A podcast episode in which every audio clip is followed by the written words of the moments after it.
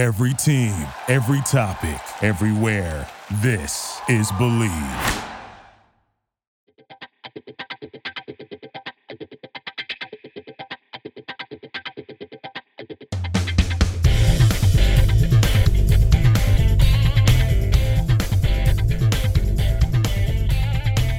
Welcome back to Bleav in Softball. I'm your host, Jenna Becerra, and Leo season continues. It's actually my birthday week.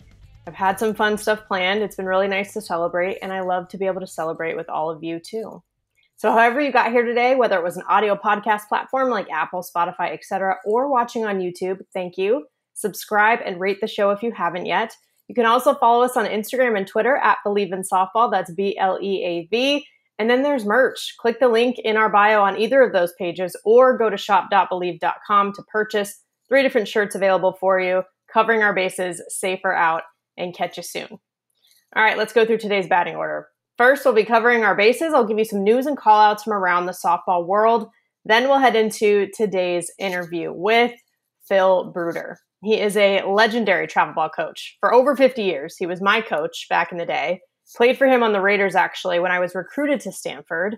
And anyone who's played for him or against him knows that he's he's a character. He's one of a kind. He's an old school kind of guy, no filter, pun intended. And you know, he knows everybody, including some of the people that we've actually had on this show. So, this is part 1. Stay tuned next week for part 2. Then we'll end things with the foul tip of the week where we share tips to help us get better. All right, let's get started covering our bases. BetOnline is your number one source for all your betting needs. Get the latest odds, lines, and matchup reports for baseball, boxing, golf, and more. BetOnline continues to be the fastest and easiest way to place your wagers, including live betting and your favorite casino and card games available to play right from your phone. Head to the website or use your mobile device to sign up today and get in on the action. Remember to use promo code BLEAV, that's B L E A V, for your 50% welcome bonus on your first deposit. Bet online where the game starts. And first, where we're going to start today is the big news around college sports, and that is conference realignment. So many updates, the biggest ones revolving around the Pac 12, which is now currently, as this is being recorded, the Pac 4, with Stanford, Cal, Oregon State, and Washington State, the remaining members as of right this second. The Big Ten has, as we know, already gained USC and UCLA, but also Oregon and Washington. And the Big 12, I mentioned last week, Colorado is going back, but Utah is going to join them, as well as Arizona and Arizona State. I'm going to give some of my thoughts because this could be a series of podcasts, frankly. Uh, it's I'm going to try to keep it as condensed as possible. But I think what this has done in college sports all altogether, not just for the Pac-12, and some of these other conferences. But for college sports, it's forced us to ask ourselves some questions. I think the reality is this it's a business decision, it's about money, and it's about TV exposure specifically. And a lot of these decisions are typically football and basketball. Those are well known things, and this is a business, you know, to keep afloat and be able to keep sponsoring these sports. That's the area that you have to have. I think the the struggle that a lot of fans are having is that the tradition that we have long associated with college sports is a bit fractured. You know, it was founded on things like rivalries, regional play, playing against people in your region of the country, and amateurism and that kind of school spirit. And I've even heard from friends who have gone pro in other sports, they say the biggest difference between college and pro is that kind of school spirit and that sort of amateur feeling that you have an investment that you have in your team versus when you go pro and you're really trying to make a living, especially in the NFL. So I think some of the questions are, you know, do we still believe in those traditions for college sports? You know, for the rivalries, there are ways to continue. You know, Oregon and Oregon State, for example, right now are not in the same conference anymore. There are ways that they can continue to make sure they schedule every year. The the regions you know we already had a little bit of a stretch with certain things. You know utah and colorado being in the mountain region for example when they're in a pacific conference. That's interesting. Even mizzou being in the sec right? They had moved and they're not exactly on the southeastern part of the country if you look at a map so we had already had some things that were a bit of a stretch but this is really going by coastal now at this point and then it's amateurism do we still believe that college athletics should be an amateur experience. Because between the realignments, NIL, transfer portal, all these things, it's really turned into what the professionals experience in their leagues. So the concerns that that I think I have right now are, you know, academic support because these schools going back and forth both ways are going to miss more school. Students are going to have less time to study and it's already hard. It's already very hard enough as it is to be a student athlete. And then health, really, the mental health piece of it, which, you know, there already are concerns for student athletes as it is. And even physical health in terms of less sleep, time zone changes, things like that. And with recruiting, there's a certain element where, okay, there's more money and potentially more opportunities with NIL, et cetera. But also, sometimes student athletes make decisions based on location because of what it means for their families and being able to see them. We've seen some softball student athletes speak out on this that they chose their school so that their families could come to their games more easily. But now, if they're going across the country, location just means less in that regard. And then, of course, it's also not the greenest plan in terms of all the travel that they're going to be doing. You know, it's just going to increase significantly. And it now feels like the transfer portal in the sense that it's not just athletes moving schools, but it's actually schools moving conferences. And I think it's going to particularly affect the Olympic sports and women's sports. So for me, those are the things I'm looking at. I'm still processing it. Obviously, coming from the Pac 12, you know, I played for that conference. I am an ambassador for that conference. I work for that conference currently for the Pac 12 network. You know, it's it's a bummer um, and it's a lot of change, and I'm still processing things. Things are also still shaking out though. And I think the only thing that we know for sure is that this is definitely a new era. So, second, Japan All Star Series. Uh, think of it as a new era of international talent, actually. So, the U.S. women's national team collegiate roster went one and two against Japan. Nine rookies wore the red, white, and blue for the first time. And then there were seven returners who either had done it before with the junior women's national team or the senior team in the past. And I want to give a quick shout out as well to the believers who were a part of that entire experience head coach John Rittman, as well as pitchers NiJaree Canady and Alana Vawter. Third, I want to talk about pro softball. Athletes Unlimited has had a few cool moments that I definitely want to call out. Megan Faraimo, friend of the show, threw a no hitter, and it's only the second one ever in Athletes Unlimited softball after Cat Osterman, another believer, back in the day, a couple seasons ago, and they actually posted a photo of the two of them when Megan was a kid. Uh, she got to meet Cat, and it's just the two of them standing next to each other. And I think that's the kind of stuff that is so fun and makes this sport really special. In addition to that, Gwen Svekis, another friend of the show, threw the first pitch out to her fiance, Taylor Edwards, who was behind the plate. This was for Pride Night for Athletes Unlimited. The two of them, we talked about this on the show when she was a guest, but they actually met at Athletes Unlimited. So I think to have that sort of representation was pretty cool. Then there's the Little League Softball World Series. So all 60 players from Athletes Unlimited went to North Carolina. That's the home of the Little League Softball World Series.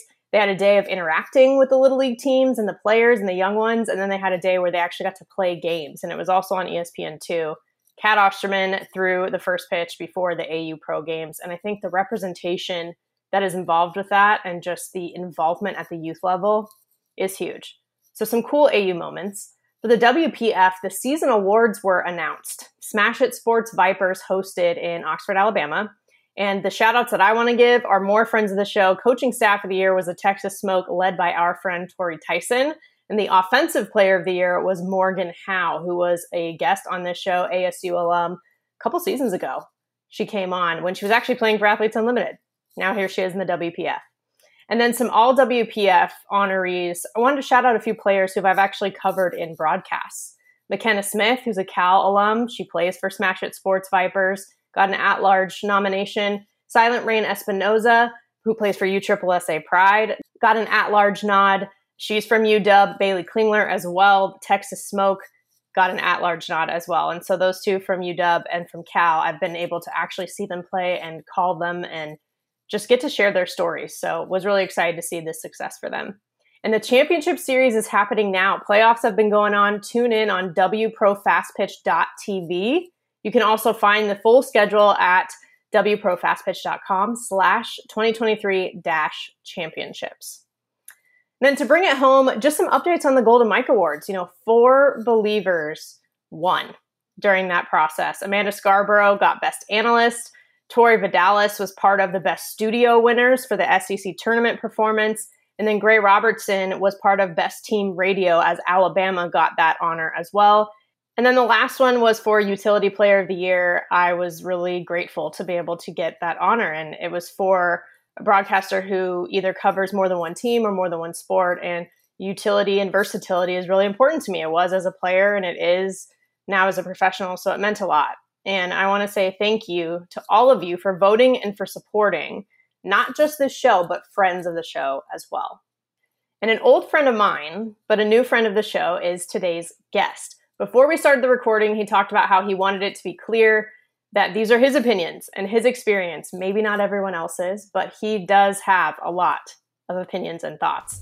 So, with that in mind, let's head into the interview. He is the former longtime leader of the California Raiders organization. He's coached a dozen ASA national champions, over 400 college scholarship winners, more than 130 All Americans, and multiple Olympians. And he's one of my old travel ball coaches, Phil Bruder.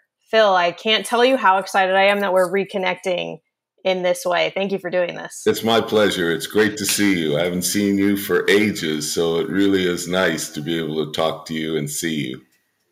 Yeah, this this show has been a good excuse to reconnect with people too, because it's um, it has been a while. I think I was not to age myself or to age you, but half the age I am now when I played for you. So it's been that's a while. A little, that's a little scary.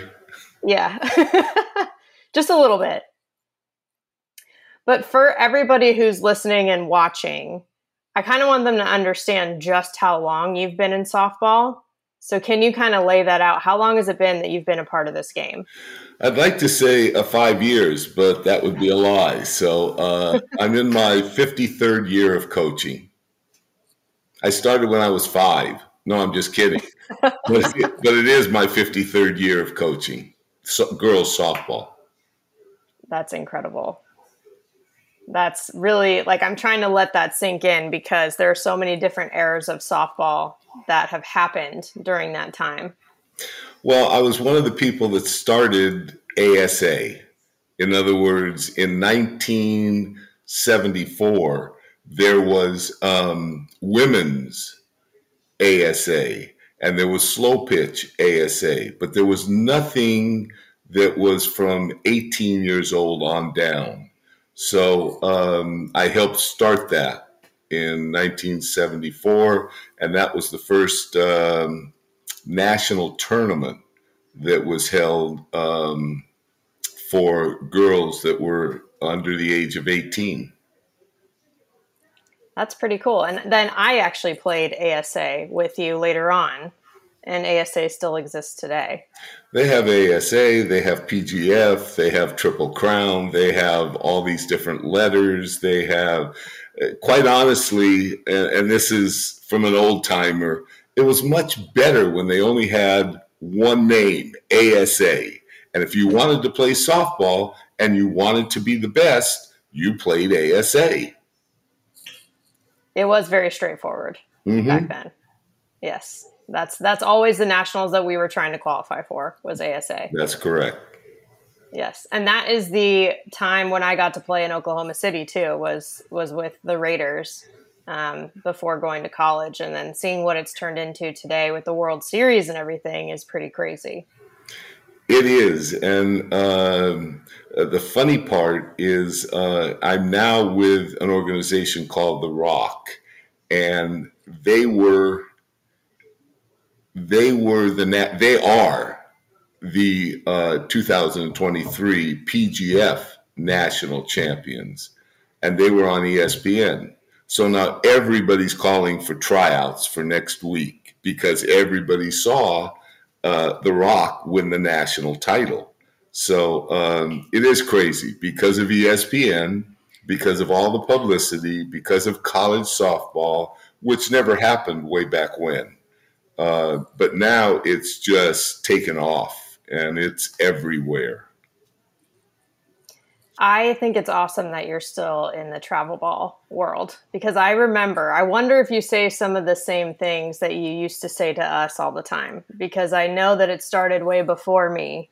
You kept saying them to us, and I, I'm curious if you still say them now. Like one of them, I always think of you when somebody can't lay down a bunt because you used to always say nothing good happens when you can't bunt. And I say now that, watch. I say that all the time, and never anything good happens when you can't lay down the bunt. Uh, I, I say the same things in a more delicate manner. Uh, if you can understand, in the 70s and the 80s, um, not that I ever used bad language, not that I ever put my hands on any um, player, but I spoke to them in a harsher tone and they understood and they weren't crying and they went out and did exactly what I needed them to do. And that's why uh, that's why we were the best for so many years. Today, you almost look at them cross-eyed and they want to cry. So I'm very soft on my kids today. I don't yell and scream at them because they can't handle it. Uh, and you know, I now live in Florida, so it's not well. That's just California because I moved to Texas for a year. I'm now in Florida, and it's all the same. All the young ladies are the same. They're just um, they're not as strong mentally in softball as they once were. Maybe it's the they're just not as tough. I, I'm not sure. Well, I remember when I played for you, you would yell compliments and criticism in the same tone. Like everything was the same tone. So you had to pay attention to what you were saying, not just how you were saying it, because you know it could get lost if you're only listening to your tone. And you know, every player that I've had in the past, and and a lot of the all Americans, the Michelle Grangers, the the best players in the world that I would bring in and talk to that given team would say the same thing. They would say, listen to what he says, not how he says it. Because quite honestly, in those days, and even even up to 10 years ago, uh, it would get lost if they listened to how I said it. If they got offended on me speaking to them in a louder voice and just believing that, well, he's too tough on me or he's yelling at me. And I always tell um, young ladies, if I didn't like you, you wouldn't play for me. You know, it's not that, well, he hates me. He doesn't like me. He's yelling at me. And then I say, if I stop talking to you, that means I don't care. That means you're lost, you know, and that hardly ever happens. You know, it's just that um, I'm a different coach today than I was. And they say, well, you're older. And, and I don't believe that's, I haven't lost my mind. I haven't changed my attitude. I haven't wanted to get kids to college any less today than I did before. I just have to speak to them in a more um, polite way than I did in the past. Well, I found it entertaining at times, even when you were yelling at, at me, because, well, I remember one time, this wasn't me, thank goodness, but um, one of the funniest memories I have of something that you said was when we had a girl playing up with us, and I think she went into pinch run. And you had her steal second base, and she was safe by a mile, but somehow she overran it. Like she didn't slide or anything, she overran it, and she got tagged out. And it was just kind of a bonehead, you know, situation. And as she was running back to the dugout, and we're all getting ready to go on defense, you told her, "Next time I ask you to run, you tell me no. You understand?" And I remember the entire dugout laughing when you said that. I'm not sure that that wasn't um, my fiance's daughter, who, who I've been with for almost 18 years. Uh, Diane is the love of my life, and her her daughter was Sarah Patrick, and she did overrun the bag, and I did say that and she's she's now uh, she just graduated from University of Penn, and uh, she's now a doctor of psychology. So, oh, that's awesome. So she uh, she uh, psychoanal- psychoanalyzes me. now I know why your coaching style has changed. That's why. That's it. yeah, I played with Sarah a little bit. I think we overlapped on the Raiders, and I remember her being interested in Penn. I remember Penn watching her. I think she made like an outstanding diving catch in the outfield at one point while they were watching, and so I kind of got to see her be recruited almost, which was kind of cool. That was one of the things I loved about seeing teammates too on the Raiders. You are in, you are amazing that you would remember that because if I'm not mistaken, we were in Colorado and a lot of the girls had food poisoning and so they were semi sick and she's playing and you have the whole bottom row of nothing but Ivy League coaches. And so um, she made a catch, a diving catch and went over the fence. Yep. And when she came back, and I said, "Well, that's a really nice catch." And um, so I looked at the front row and I said, "Is there anything you else you want to see?" Yeah, we want to see her hit. And that was Jenny Allard from Harvard, and that was Leslie King from Penn, and that was Yale, and that was Princeton, and they were all there because I didn't have a lot of people that had 4.7 grade point averages. And quite honestly, every player I had could have played at any college because they were just great players. And um, so now there's first and second, and we're down by two runs in the last inning with two outs. And here comes Sarah Patrick. And she comes up to bat, and I called timeout. So I bring her over and I, uh, I grabbed her mask and I said, Turn and look at that front row. There's every Ivy League coach in the country sitting there watching you. Now, if you hit a home run, you'll have your choice to any school you want in America because all you want to do is go to the Ivy League, and they're all there. And she hit the ball out. And when the ball hit the bat, I just turned and looked at the stands in the front row and said, Is there something else you want to see? And they, they all, and they all said, No, she's our number one choice. She's our number one choice. And she ended up at Penn. So it was it was amazing. You don't always get uh, on demand, but I tell girls all the time now when I'm talking to a college coach, if you hit the ball over the fence, you're going to college for free. They don't quite understand that. Uh, but it happens. And I've had yeah. kids that hit the ball over the fence while I'm while they're recruiting at a recruiting tournament and they're going to college. Yeah.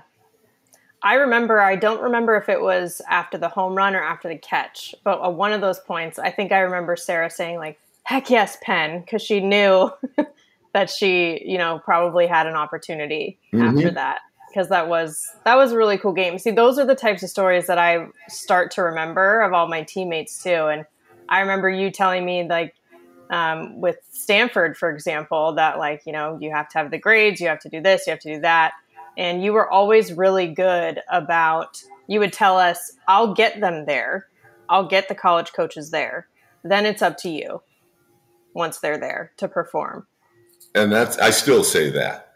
And yeah. it, the the 12 ASA national titles are nowhere near as important to me as the 400 girls I got to college. I mean, they don't have they pay very little, and you have um, you have podcast hosts, you have doctors, I've had lawyers, I had uh, um, I have the captain of the SWAT team in central LA that played for me, a woman. I have the captain of uh, Culver City's fire department. I mean, it was so enjoyable to coach in those days because the kids, most of the time, I call them kids, played like robots.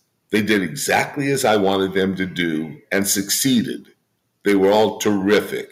It's not like that today. You ask them to do something and they really honestly can't quite get it done.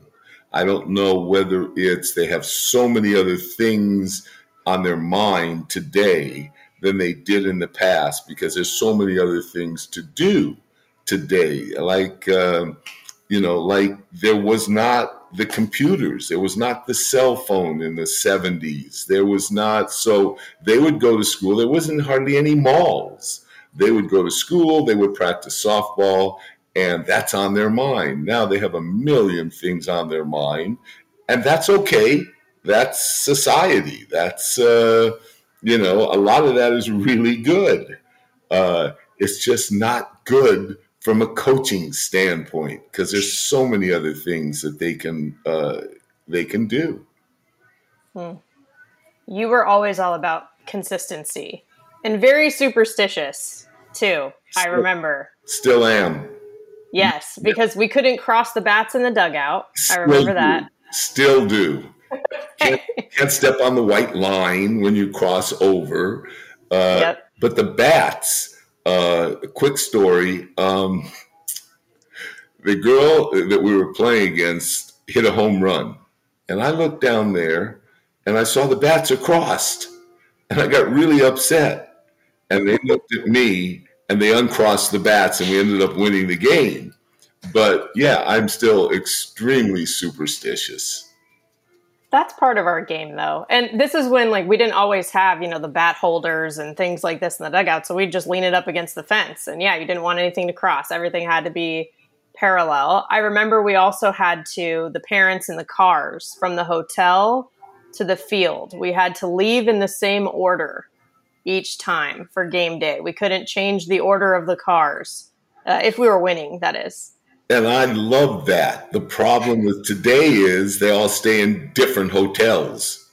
They mm. don't stay in the same place. They stay because of the finances. They stay where they can get the best deal. And I don't have a problem with that. What I would yeah. like to do is uh, I would like it like it was in the past, where they all stayed in the same place, the camaraderie, they all went in the same line as long as we're winning, and we won most of the time. So they all stayed in the same line. There's not all the same camaraderie today as there was in the past because there's so many other things to do. The um, the financial problems of, of the majority of our country uh, yeah. They can't all they can't all afford to stay in the same place. That's something I've wondered about in travel ball today in general versus not just when I played, but even before me, which is it seems like it's less and less of an experience where you get to really compete with your team, where it's super, super team oriented. It seems a little bit more um, spread out, like you're saying. Like maybe people stay at different places and they have their reasons. But then when you get to college and you're in the trenches with your team at the World Series or you're in extra innings or whatever it is, there's like a little bit less, it seems, of that like experience at the travel ball level now. That's exactly correct. You have teams like the Batbusters, and you have teams like um, uh, the Firecrackers, Okay, they have over 200 teams around the country that are named Batbusters and Firecrackers. And when you go to the national tournament, these super teams pick other players and they take away from, we'll say, a girl that started for you all year, but because she's not as good as someone from Alabama that they're bringing in, she sits on the bench now. I don't like that at all. I never did that. I don't like that. It's become very um, money conscious where it wasn't in the past. In the past, uh, especially in the 70s and 80s, you had a district. In other words, you could only play for Southern California, which was as far as Lompoc or as far as Bakersfield or Riverside. And uh, and if you're in uh, Stockton, you couldn't play for Southern California. You had to play for Northern California. So you had a designated area, and it was so wonderful then. It really was great. And now they they got them coming from all over the country. Well, with that being said, that makes me think of at the college level, the transfer portal, where people are moving around a lot. What are your thoughts on that today? That's terrible. And the reason it's terrible is if you're Patty Gasso at Oklahoma, you get the best players in the country. Uh, not that Patty's not an exceptional coach, she is. She's a wonderful coach and a wonderful person, and I know Patty real well. And uh, but I don't believe, like for instance, what would happen to Stanford if they lost their young ace and she decided that uh, she would go to Oklahoma because she wants to win the World Series? Okay, which would be such a tragedy because, in my opinion, if you get a d- degree, and I'm not saying this just because you went to Stanford, but if she's going to transfer to Oklahoma and leave Stanford, that's a huge mistake because you have four years of softball and then you're done. So, would you rather have a degree? No offense to Oklahoma, but would you rather have a degree from Oklahoma or Stanford? And everyone would answer Stanford. I don't like the portal because the rich get richer. So, if you have your ace, for instance, Michigan had their ace and she transferred to Oklahoma. Now, Michigan was no good. Uh, they just didn't do well. You also now, this year, have Oklahoma State's ace that now left Oklahoma State and is now going to Oklahoma. And you have the ace of Oklahoma, which this never happens, is now going to Nebraska because that's her home state. And I don't blame her. She wants to go home. She's won the World Series, and I want to go home. I don't have a real problem with that. The other the problems I have is you're transferring to school because all you want to do is be on ESPN and you want to win. And that's the only reason you're transferring. You're not transferring because they don't have Spanish at your school and they have Spanish at Oklahoma. So for those reasons, um, the rich get richer, uh, and I really don't. Um, I don't like it. Same in football; it hasn't changed. They transfer the quarterbacks transfer all over the place. Yeah, it feels more like professional. Um, exactly.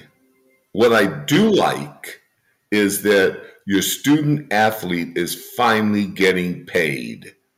Now, I understand you know, the the uh, the drawback to that is that, well, they get a scholarship.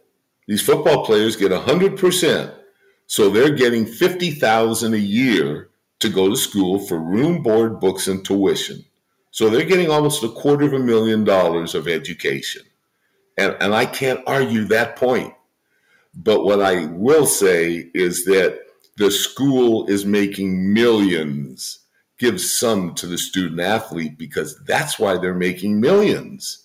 You never could allow a student athlete to, to make any money when someone buys their jersey.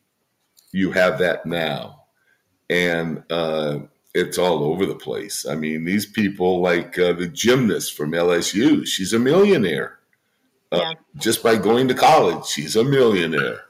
Yeah. Uh, you know, that's. Um, there's pros and cons. That's just my ideas. I don't sit there and uh, and read up on these things. I just have opinions. Yeah. Do you think the rich can get richer too through like name, image, likeness, and paying players? If it goes like jersey sales and things like that, that's one thing. But if you pay players to play, do you think that turns into rich getting richer too? I would totally 100% disagree with that because you're an amateur. And so now you're getting paid to succeed. That almost reminds me of someone that's saying, I'm going to give you $50,000 and make sure your team doesn't win by seven points. Okay, so that now you're into po- possibly fixing games. And they're, they're just yesterday, I just read that they're uh, accusing a quarterback of fixing games so he could make more money. Uh, that probably is another reason, not that, but the portal, you can make more money if you're at, we'll, we'll say football. If you're at SC or you're at Alabama, you're going to make more money than if you're at Cal State LA. And I use Cal State LA because that's where I graduated from, and they don't even have football.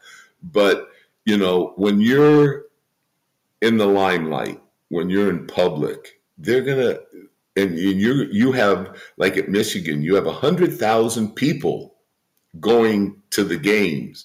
Well, out of a hundred thousand people, you probably have twenty thousand people wearing number seven, which is the quarterback. So now he's making money from that. That's all right. But to pay a player from the outside somewhere, I don't agree with that. And some people may say, well, that's the same. And, and I don't think it's the same. That's interesting because something that uh, I feel like is coming up as a theme is you were saying you're you're very competitive. I think anyone who's either played for you or played against you or has even heard of you probably knows that. But you've made it clear, for example, that you're much prouder of the scholarships you've gotten for athletes than even the the ASA championships. And right now, you're talking about the student athlete being able to earn from things like jersey sales and you know and getting that type of opportunity. So uh, it's funny because you know we're joking earlier about being you being hard on players and you yelling at us and things like that. But um, what you're talking about is a lot is how you care about the players. So it's just something to i don't know i think it's interesting and that's why i coach because i do care about the players and there are times where i have told them if I didn't like you, I wouldn't have you play for me. I don't care who you are. So, you know, there's times I may uh, scold a player for doing something, and she'll go to another player and say, he hates me. You know, and so then I have to address that and explain I don't hate anybody on this team. If I hated, you know, life's too short. They wouldn't play for me. I don't make that kind of money where I don't I don't hardly make any money from coaching. But the one of the reasons that I enjoyed the 70s, 80s, and 90s, it was pure. There wasn't money involved. The best teams won. The best areas won. The best coaches won. And there were some sensational coaches. I mean, you know, uh, I think again, this is a biased opinion, but I've done it long enough. The coaching in the past was far superior than the coaching of today. Uh, and maybe that's why I feel the players of the past were better than the players of today.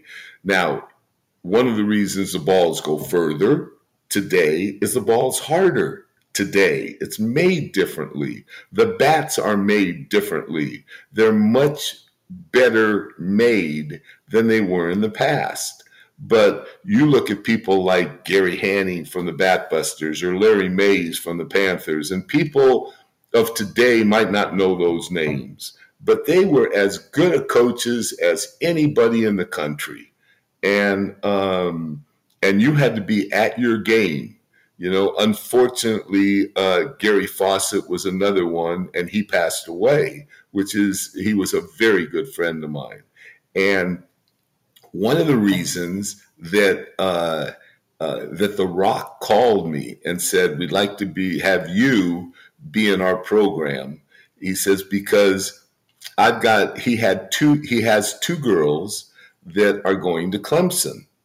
Well, Clemson's head coach, his wife is Lori Fawcett who played for me in the middle 80s.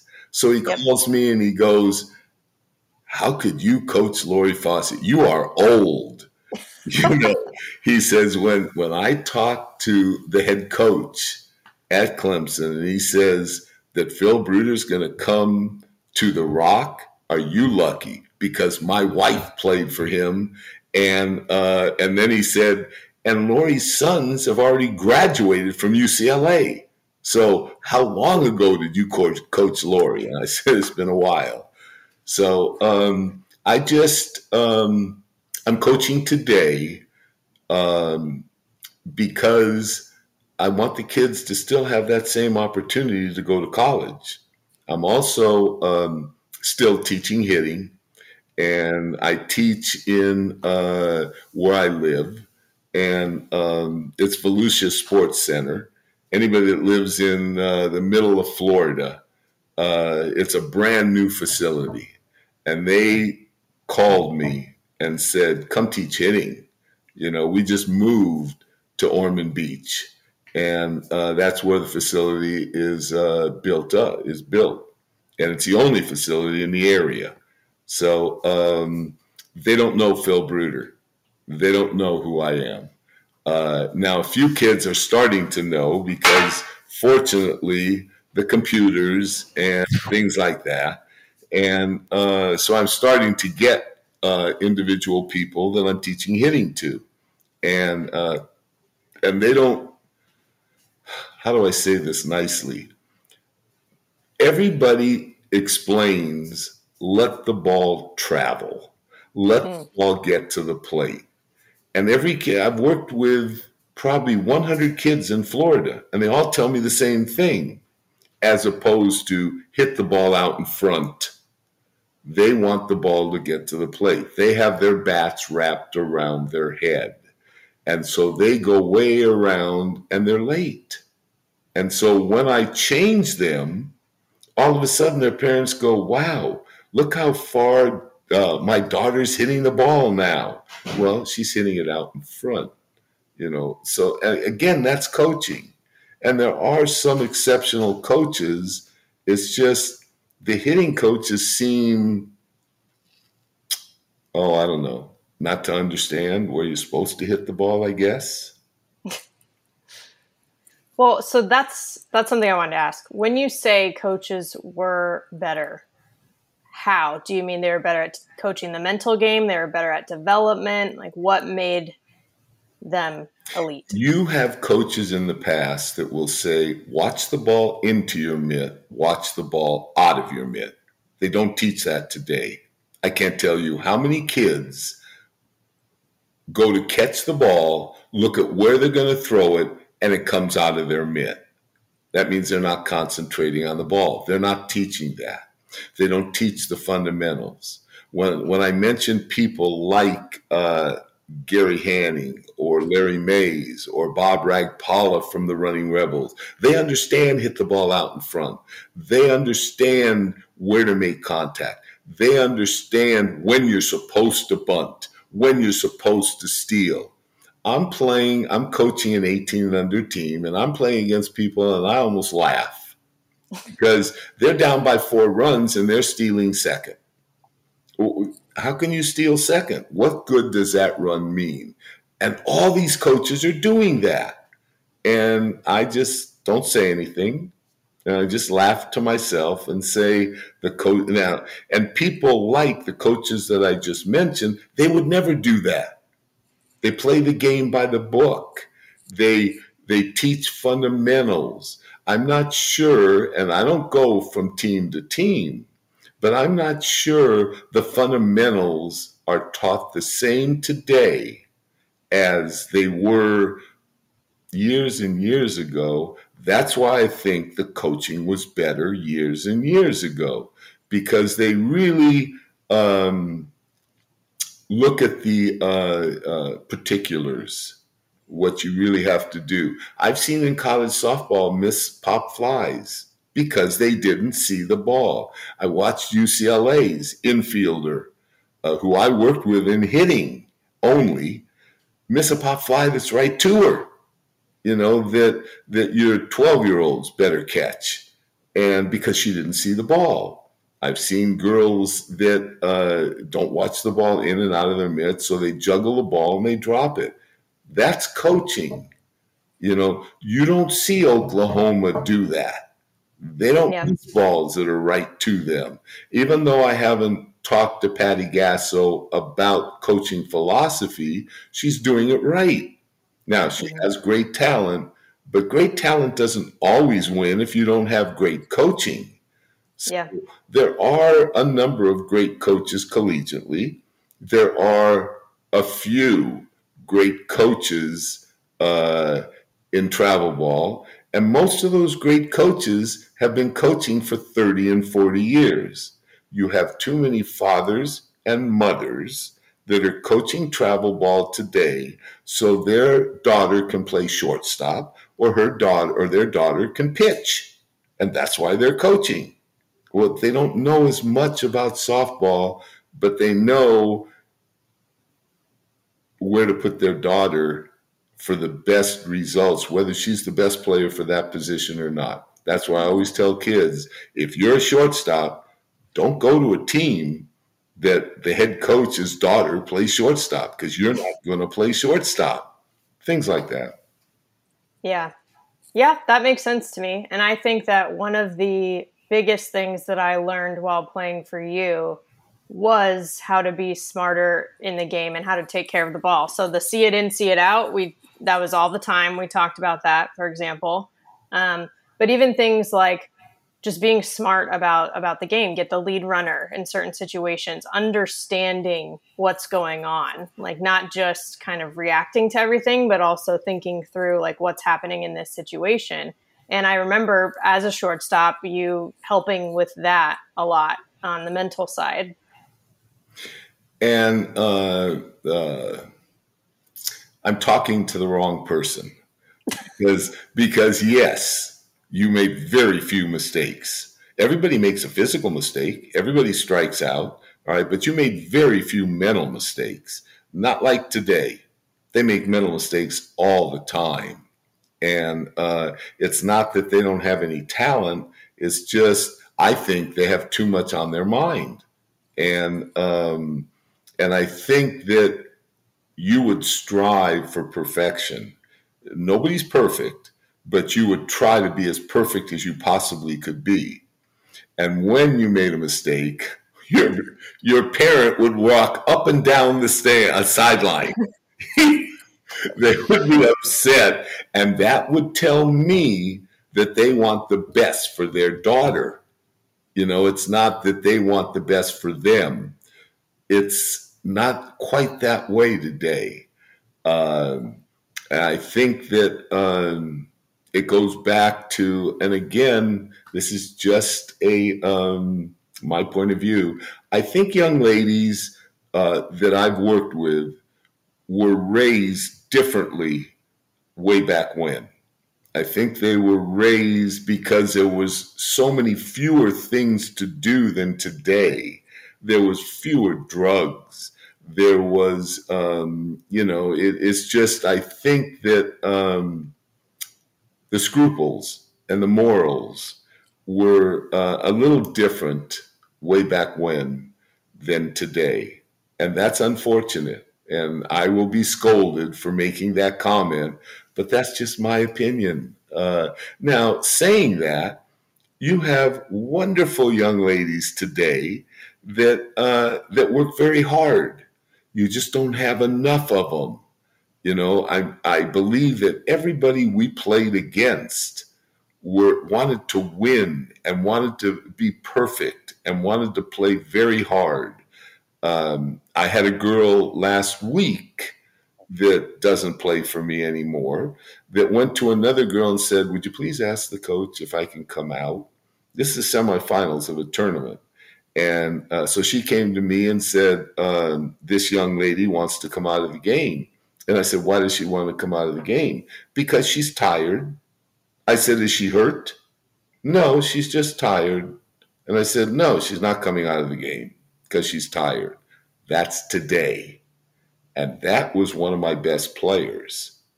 So uh, no one would ever in the past say, Coach, can I come out of the game? I'm tired. They don't want to come out of the game if they're hurt. I got to yank them out of the game because they're hurt. So that also is a different mindset of uh, today's uh, student athlete. And I'm only talking about the kids I've worked with. I'm not talking about, we'll say, Oklahoma's players or Alabama's players or Florida's players or your top players in the country. I don't coach those kids anymore. Um, where I did coach the best players in the world. the best players in the country that went to whatever college they wanted to go to.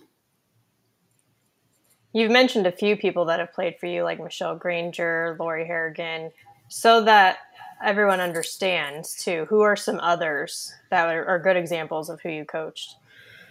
Okay, the pitchers that I coached. Okay, now pitching still the name of the game. But pitchers that I coached besides Michelle Granger, there was Heather Compton, there was Lisa Longaker. In the 70s, there was Jan Jeffers, there was Pam Tichenor, there was Tiffany Boyd, there was Samantha Ford. I coached the best pitchers. That's one of the reasons we win. You know, we won eight out of nine straight national titles in the 80s. That's unheard of. But I had wonderful talent. And today, you can pitch, um, oh, maybe two games in a tournament and you're exhausted. Then you had an ace and you had a number two. And the ace threw as long as she wanted to throw. And that was all the time. When you looked at UCLA's national championships, where I believe, and I could be incorrect, when I believe they won five or six in a row, the girl. They, they won three in a row, but then I think they had a gap, and then they might have won two in a row after that. But I'm talking about years ago. Yeah. Okay, so I think they won a lot in a row. Regardless, the girl that threw the pitch, the final game of that national championship game, either four or five years, was my pitcher. So that'll tell you that. I mean, I had every team in the 70s, the 80s, and the 90s had a great pitcher. And the games were not 17 to 12. They were 1 nothing. They were 2 1. And one of the reasons is there were many, many fewer teams than they have now. Okay, so, but everybody then had a wonderful pitcher. And um, and you had to be razor sharp. That's why if you were not a good coach, you got humiliated uh, because they just took advantage of you. And the coaches that I named, you know, and I had players and and um, and I'm gonna I'm gonna miss hundreds of names, but you know, some of the players like Lovey Chung, she was the Olympic second baseman. I worked with her on hitting. You looked at um, Sheila Cornell. She was the Olympic first baseman, UCLA's All American. I had uh, Stacy Sunny. She was the all decade catcher of the 80s for UCLA. Um, I had Laura Espinoza. She was a record holder from Arizona. I had um, Liz Mazzara. She was a record holder from Texas A&M. I had Michelle McInerney, a three-time All-American from Cal State Northridge. That I don't know if she's five foot tall, and she was one of the best defensive infielders I've ever seen. And uh, I mean, I can go on and on. I can I can give you hundreds of names. Uh, also, JB, which was a wonderful shortstop and uh, but these are these are great great players physically and mentally and listened to everything I asked them to do and did it. I mean, they were just, it wasn't just, I won because, oh, Phil Bruder, he's so good. It's not like that. He says, I said, I had other coaches that were on my level I just had wonderful, wonderful student athletes. They were just, uh, they were great. And one of the problems, if I can say this, I had about, oh, in the last 20 years, I had like seven assistant coaches. They all passed away in the last year. And uh, so now I get calls from Laura Espinoza, who's got to be in her 50s somewhere, and Michelle and um, Michie McInerney, who who played for me in the early 80s. Uh, Coach, you all right? Coach, you feeling okay? I said, Will you leave me alone? Call and say hello. I'm feeling fine. I love Florida.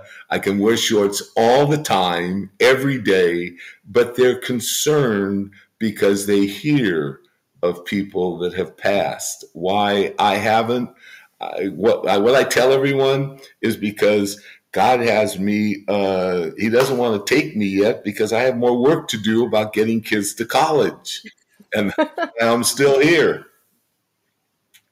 You are. You're still going. I do remember you uh, loving the beach. So California, Florida makes sense that you've uh, kind of lived in those places too. We we live in an amazing area in uh, Ormond Beach, and uh, Diane has made this house unbelievable. But the best thing is that I can drive down I 40 for 10 minutes and park on the sand open up my trunk of the car and take the chair out, sit on the sand, and I'm 10 feet away from the ocean. How, how unbelievable is that?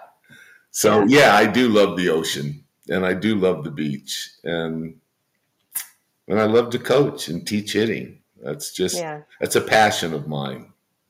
Yeah. One of the players you mentioned, I have to go back to Lori Fawcett Rittman uh, because you mentioned Coach Rittman is now at Clemson. He was obviously at Stanford when I was there, when I was getting recruited. Um, so I know them very well. And he actually came on the show uh, last year, too. So that was pretty fun to have him on. But um, I don't know if you remember this, but this must have been, I was already being recruited by Stanford. Um, so this must have been like 2007, maybe, something like that. But Coach Rittman had come up to you at a tournament and asked, I'd like to see Jenna Becerra pitch. And you were like, Who? and he was like, Jenna Becerra. And you're like, Oh, you mean JB. Okay, yeah, JB can pitch. And I still to this day will tell that story sometimes because the JB thing started on the Raiders. That was my nickname, but it lasted all through college. Even to this day, my teammates from college and from the Raiders, you know, anyone growing up and stuff will call me JB. My parents actually gave me this necklace. Not sure how well you can see it I on the video. Very well. That's yeah, um, I couldn't remember your name, so JB yeah. was real easy. JB was easy.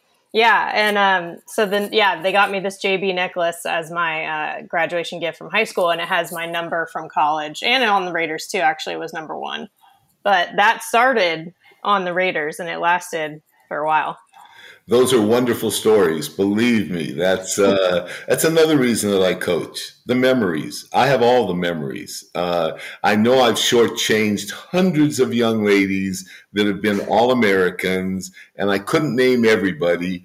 And it wasn't that that I named any of my favorites, you know. But I also have a daughter, Kelsey Bruder, that was uh, is now in the Hall of Fame at the University of Florida and so when I'm teaching hitting, they go, "Well, you only you only teach girls." I said, "No, I teach boys." I said, "Well, who have you taught?"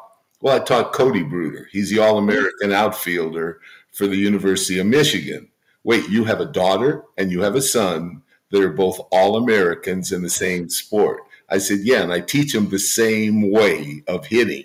So it's not whether you're a girl or you're a boy uh, the difference is you must be much quicker if you're a girl because the pitching mound is much closer than a guy. But um, it's still fun. It's still enjoyable. It's been a long time since I connected with Phil, and in a lot of ways, he's still the same.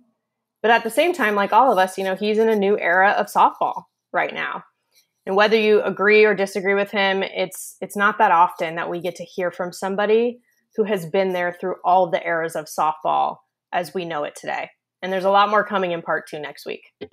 So, with that, let's transition to the foul tip of the week. This week's foul tip is about no frills. that is one way to describe Phil. He doesn't do frills. He's very direct, he's to the point, doesn't sugarcoat, and love it or hate it, he's very clear. And while Phil might be a little bit more of an extreme example, I think what we can take away is the idea that what you see is what you get. And I was thinking about this concept and it made me think about what having no frills means to me. Because honesty and authenticity are very important to me. You know, Love it or hate it, whatever it is that you're getting, at least you know what it really is in that situation. There's a certain bravery and vulnerability with being your real self. At the same time, just because a person is honest and authentic doesn't mean that, you know, I automatically want to build a relationship with them. I might not agree with what they do and what they value, but I do have some respect for them because it puts me in a position at least to make informed decisions. And when you take away the frills, you can also take away the distractions and just get to the heart of the matter. With all the distractions in today's society, sometimes simplifying is the best thing that we can do, especially if you're a detailed overanalyzer like me. So, to be clear, being constructive and thoughtful is also very important. You don't have to be cruel or disrespectful to still keep it real, but I think keeping it real can be actually one of the kindest things that you can do for someone that they can do for you or that you can do for yourself. One of my old bosses was really good at helping you be real with yourself. When you're trying to figure out what you really want to do, he knows how to ask the tough questions. Like if you try to start explaining or justifying or going on a tangent, he reels you back in. He pushes back if you add any of those frills. And that's what has helped me, at least, with my personality. And it's just something to consider if you think it could help you too. So that's it. No frills. That's the foul tip of the week. You've been listening to Bleav in Softball, part of Bleav Network and presented by BetOnline. The show is available anywhere you get your podcasts, wherever you listen, including Bleav.com and YouTube too. Subscribe to the show, rate the show, and if you liked it, write a review for it. Follow us on Twitter and Instagram at Bleav in Softball. That's B L E A V. You can reach out to me personally on Twitter at Jenna Becerra01 and Instagram at Jenna Becerra as well. As always, thank you for tuning in and catch you soon.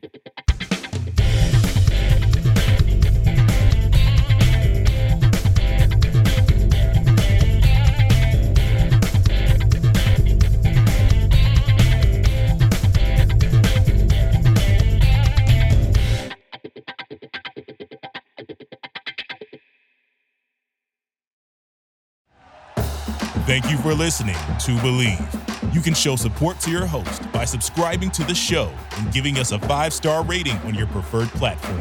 Check us out at Bleav.com and search for B L E A V on YouTube.